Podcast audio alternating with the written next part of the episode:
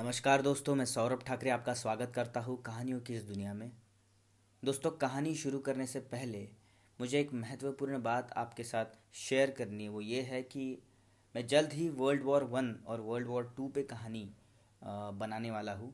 और हालांकि वो कहानी बहुत लंबी हो सकती है अगर मैं एक ही एपिसोड में शेयर करूँ, इसलिए मैं एपिसोडिक पार्ट्स में उसको डिवाइड करके आपके साथ साझा करूँगा। तो स्टे ट्यून्ड। और आज की कहानी जो है वो इंडिया स्टोरी की कैटेगरी में इंडियन कहानी है, इंडियन स्टोरी है, और उसके राइटर है विजयदान देथा। हालांकि विजयदान देथा जी की एक और कहानी मैंने पहले ही आपके साथ शेयर की है, अगर आपने नहीं सुनी तो प्लीज़ सुनिए, बहुत बढ़िया कहानी है। अनेको हिटलर वो नाम है।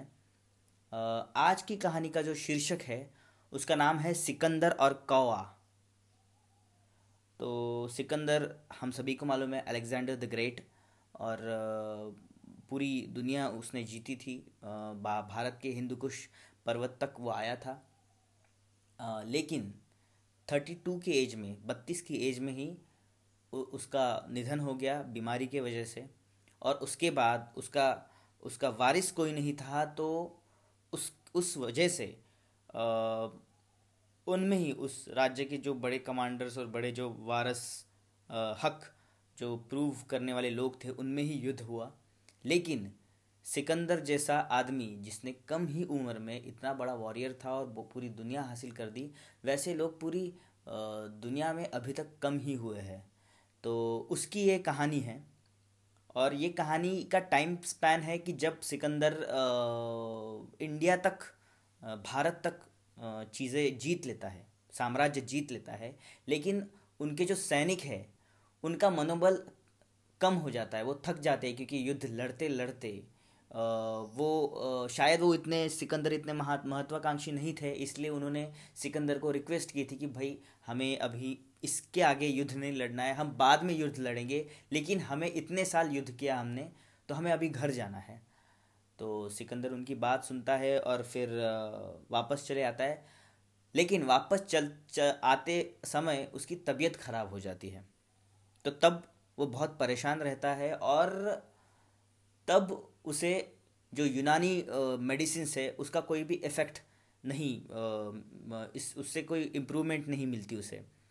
तो इसी वजह से आ, वो एक भारतीय वैद्य को बुलाता है। तो इस पे ये कहानी है, तो शुरू करते हैं। दोस्तों, ये कहानी थोड़ी लंबी है, इसलिए मैं दो भागों में डिवाइड कर रहा हूँ। आज भाग एक आप सुन रहे हैं, और कल शाम को पाँच बजे भाग दो पब्लिश होगा। तो शुरू करते हैं। सिकंदर और कौवा, भाग एक, राइटर विजयदान देथा। सिकंदर महान। सिकंदर महान भी जब आम आदमी की तरह बुखार से उत्पीड़ित हो जाए, तब ये कैसी महानता। उस फुफकारते प्रश्न पर आगे सोचने की हिम्मत नहीं हुई, तो उसने लेटे लेटे ही अष्ट धातु का टकोरा बजाया। उसी क्षण एक यूनानी सैनिक हाजिर, कवच और शिरस्त्राण से लैस, दाहिने हाथ में दुधारी तलवार, बाएं हाथ में लंबा भाला, तीन बार कोर्निश करके आदेश की प्रतीक्षा में खड़ा हो गया। सिकंदर ने आंखें तरेर कर कुछ कहना चाहा, मगर खांसी के कारण कह नहीं पाया। भरपूर कदकाठी का बलिष्ठ सैनिक कठपुतली की नाई आगे बढ़ा, अदब के साथ झुककर चांदी की पिगदानी उठाई और पलंग के पास खड़ा हो गया। तीन चार बार खास कर सम्राट ने पिगदानी में बलगम थूका और अशक्त की भांति वापस लेट गया। सिकंदर के कंठ में भी आम आदमी सैनिक सा चिपचिपा और गंदा बलगम था। सैनिक ने होठों पर चिपका बलगम पोंछा, चांदी की झाड़ी से कुल्ला कराया। छत की ओर शिथिल आंखों से देखते हुए सिकंदर ने हुक्म दिया, आज तीन दिन हो गए, एक भी यूनानी दवा कारगर साबित नहीं हुई है। हकीमों के सिर तो बाद में कलम किए जाएंगे, उसके पहले पंजाब का कोना कोना छानकर किसी अनुभवी वैद्य को लाओ। बुखार घटना तो दूर, सिरदर्द और बेचैनी ज्यादा बढ़ गई है, नींद भी पूरी नहीं आती, काढ़े से रही सही भी कम हो गई। फुर्ती करो, शाम के पहले वैद्य नहीं आया तो सबको कत्ल करवा दूंगा। मैं तो बुखार के मारे लेट रहा हूं और तुम सब स्वस्थ दुरुस्त घूमते रहो, शर्म नहीं आती। तुम सबके सब बेहया हो, बेहया। जब तक मेरा बुखार न उतरे, किसी भी सैनिक ने खाना खाया तो उसकी खैर नहीं, समझे? जाओ। इस तरह खड़े खड़े मेरा मुंह क्या देख रहे हो? आधे पौन घंटे बाद जब सैनिक वापस आया तब सिकंदर ने पूछा कि बता दिया सबको? तब सैनिक ने कहा, जी हुजूर। हुजूर, और एक खबर है, हिंदुस्तान के बहुत बड़े वैद्य अपनी इच्छा से स्वयं ही यहाँ चले आए हैं।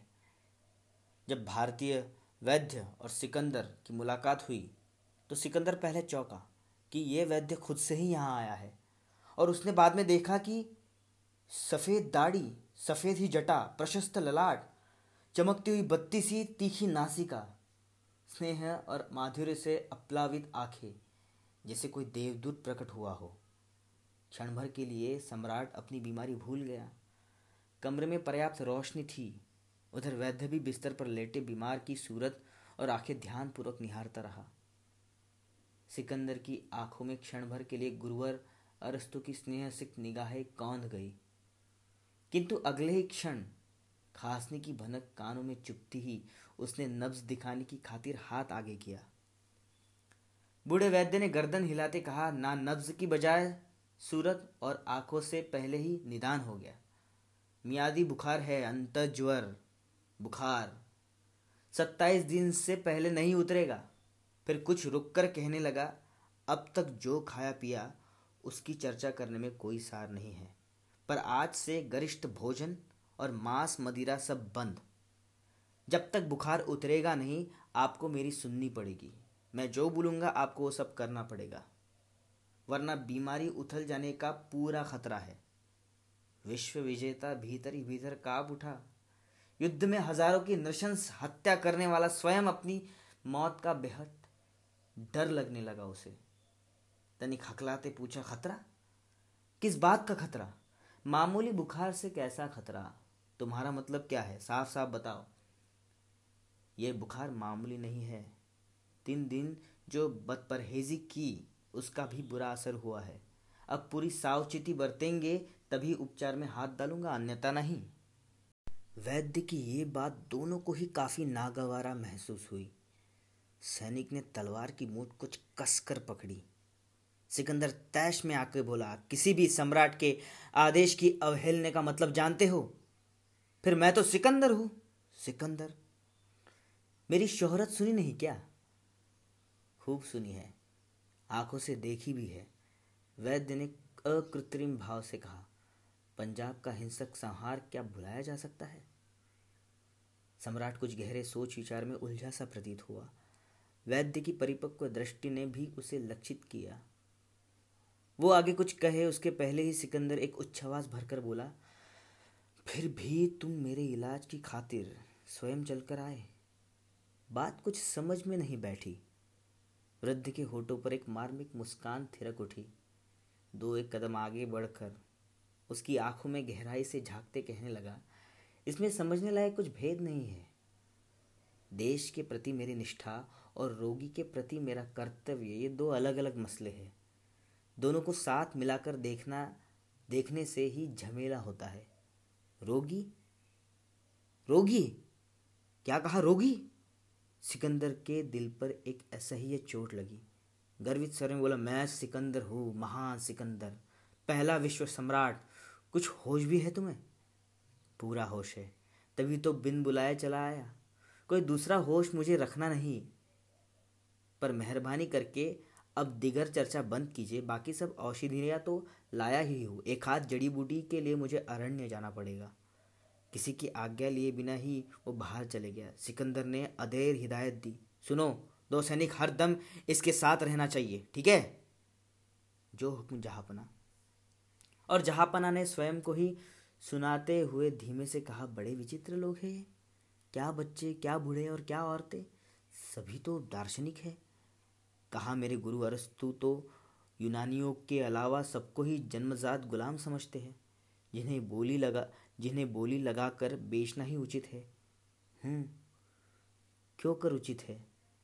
पोरस से मुकम्मल संधि करके बस यही बस जाने की इच्छा हो रही है। क्या सुंदर है! अपने हुनर में पूर्णतया पारंगत होने पर भी बुजुर्ग वैद्य राजनीति को पेचीदगी से अधिक समझता नहीं था। अरण्य से अपने आप ही काढ़ा बनाकर लाया। सीपी भरकर सिकंदर की मनुराह करते बोला, तीन तीन घड़ी के बाद मैं खुद अपनी निगरानी में आपको ये आसव पिलाऊंगा। सम्राट मना करे उसके पहले ही सैनिक ने लपक कर सीपी छीन ली। रुआब से बोला, पहली खुराब आपको पीनी पड़ेगी, यही शाही कायदा है। अपनी कमजोरी को छिपाने की मंशा से सिकंदर तत्काल उठ बैठा। एक अबोध बच्चे की तरह वृद्ध की दाढ़ी निहारते हुए कहने लगा, कहीं इसमें प्राण घातक जहर मिला हुआ न हो। और दूसरे ही क्षण उसके होठों पर एक अलौकिक मुस्कान दीप्त हो उठी। मगर आपके हाथ से तो जहर भी पीने को तैयार हूँ। माँ ओलंपिया ठेठ बचपन में इसी तरह दवा पिलाती थी, बिल्कुल ऐसी ही सीपी में। इतना कहकर उसने अधेर एक शिशु की नाई अपना मुंह खोला और वृद्ध ने सीपी का आसव उसे पिला दिया। दूसरे दिन अल सवेरे वैद्य ने दवा पिलाते समय सिकंदर को आगाह किया। करीब पचासी घोड़े तक सीने की जलन, सीने में जलन, सारे शरीर में टूटन, सिर में दर्द, जी में घबराहट और बेचैनी रहेगी। किसी तरह की चिंता न करके मामूली हिम्मत से काम ले। फिलहाल नदी के चमकते बालू कणों का उबला पानी, जेठी बाजारी का दलिया और बकरी का दूध ही एकमात्र पथ्य है। तीन दिन बाद गाय के दूध में उबली हुई अंजीरों का सेवन मुफीद रहेगा। मुझे पूरी आशा है कि आप पहले से अधिक तंदुरुस्त हो जाएंगे। अनुभवी वैद्य ने जैसे कहा वैसा ही हुआ। सम्राट की हालत धीरे धीरे बिगड़ती गई, सौ पचास घड़ियों तक बिगड़ती ही रही। विश्व विजेता का हाल बुरा हो गया। उसकी सेना में हजारों बहादुर सैनिक थे। पसीने की जगह खून बहाने वाला पूरे वफादार, पर कोई भी कुछ भी कर ना सका। कोई भी उसकी बीमारी बांट नहीं सका। उसे अकेले ही जस तस भोगनी पड़ी। सीने के भीतर मानो आँच सुलग रही हो। हथेलियों में जलन, पाँवों में जलन, ओझरी और आतड़ियों में कुलबुलाहट। विश्व सम्राट एक बच्चे की नाई छटपटा रहा था। नई नई अनुभूतियों से उसका साक्षात्कार हो रहा था। वाणी और शब्दों से सर्वथा परे यूनान और मैसेडोनिया की शान व प्रतिष्ठा को कुछ समय के लिए वो भूल चुका था, जिसकी विजय पर्शिया, मिस्र, सीरिया, अफ्रीका, मध्य एशिया तक निर्बाध गूंजती रही। वो रोगशैया पर अकेला लेटा था, खामोश। पत्नी रुक्साना भी साथ नहीं दे सकी। एक बार थेबिस के निवासियों ने जब उसकी दास्ता स्वीकार करने से मना कर दिया तो उसने सारे शहर को ही नेस्तनाबूद कर दिया था। छः हजार बाशिंदे जो कुछ समय पहले जीवित थे, हंसते मुस्कुराते थे, सपने देखते थे, उन्हें मौत के घाट उतार दिया, निस्वप्न बना दिया। हजारों बच्चों एवं हजारों औरतों को गुलाम बनाकर बेच डाला। आज वे सभी अपनी सासों का लेखा जोखा उससे मांग रहे हैं। सत्तर नए शहर बसाने वाला एक छोटे से कमरे में बेबस पड़ा था। न हीरे मोतियों से उसकी बीमारी कम हुई, न ही बेशुमार सोना चांदी से, लेकिन पचासी घड़ियां गुजरते ही मानो किसी दुस्वप्न का अभिशाप आग खुलते ही मिट गया। सिकंदर को पहली चेतना तो ये हुई कि वो मरते मरते बच गया। यूनानी हकीमों के भरोसे तो कुछ उम्मीद रखना ही बेकार था। समा सम्राट ने वैद्य को और कृतज्ञता भरी आंखों से देखा और वैद्य ने वात्सल्य भाव से अपने रोगी को निहारा। मौन की वाणी क्षण भर में ही बहुत कुछ व्यक्त कर जाती है, जो थूक सनी थूक से सनी जीभ से भी नहीं होती। बीमारी भुगतने पर ही अजय सम्राट को स्वस्थ जीवन का अहमियत समझ में आया। जिस प्रकार सूरज दिन में एक बार ही उगता है, उसी प्रकार प्रत्येक मनुष्य को एक ही जिंदगी मिलती है। कोई भी मनुष्य एक ही जीवन में दो बार नहीं जी सकता, मगर सिकंदर ने कभी इस सच्चाई पर गौर नहीं किया। एक के बाद एक युद्ध में सफलताओं और नरसंहार के दौरान उसे ये सोचने का वक्त ही नहीं मिला कि वो स्वयं नश्वर है। उसके दिवंगत होने के बाद भी ये दुनिया ही इसी तरह मज़े में आबाद रहेगी। क्षण भर के लिए भी उसे ये परम सत्य महसूस नहीं हुआ। स्वयं किसी निश्चित निर्णय पर पहुंच सका तो उसने वयोवृद्ध वैद्य से पूछना ही उचित समझा। उस सम्राट का विश्वास कुछ बढ़ता जा रहा था। गर्दन खुजलाते शंका प्रकट कर दी, यदि संयोग से आप मेरा उपचार नहीं करते तो सच बताइएगा, क्या मैं मर जाता? वैद्य इसी अवसर की प्रतीक्षा में थे, इसी अवसर की। दृढ़ निश्चयात्मक स्वर में कहा, नहीं, अभी तुम्हारी उम्र शेष है। सिकंदर ने कहा कि सिकंदर ने पूछा, कितनी कितनी उम्र शेष है, बताइए कितनी। बहुत व्यग्रता से पूछा, क्यों क्यों जानना चाहते हो? न जानना ही श्रेयस्कर है राजा, राजा के लिए भी और रंग के लिए भी। तो दोस्तों, ये था इस कहानी का भाग एक। तो इसका भाग दो कल पाँच बजे पब्लिश होगा। तो यहाँ तक की कहानी ऐसी थी कि सिकंदर को एक दिव्य भारतीय वैद्य मिला जिसने उसकी तबीयत ठीक कर दी, और अभी वो खुद की लाइफ के बारे में पूछ रहा है कि क्या मैं मर सकता था, मैं क्या मैं मर जाता था, और इसके बारे में वो उस हिसाब से भारतीय वैद्य रिप्लाई करता है, और वो बहुत ही विद्वान रहता है। और आगे ये कहानी और इंटरेस्टिंग होती जाएगी। तो दोस्तों, कल मिलते हैं पाँच बजे भाग दो के साथ। धन्यवाद।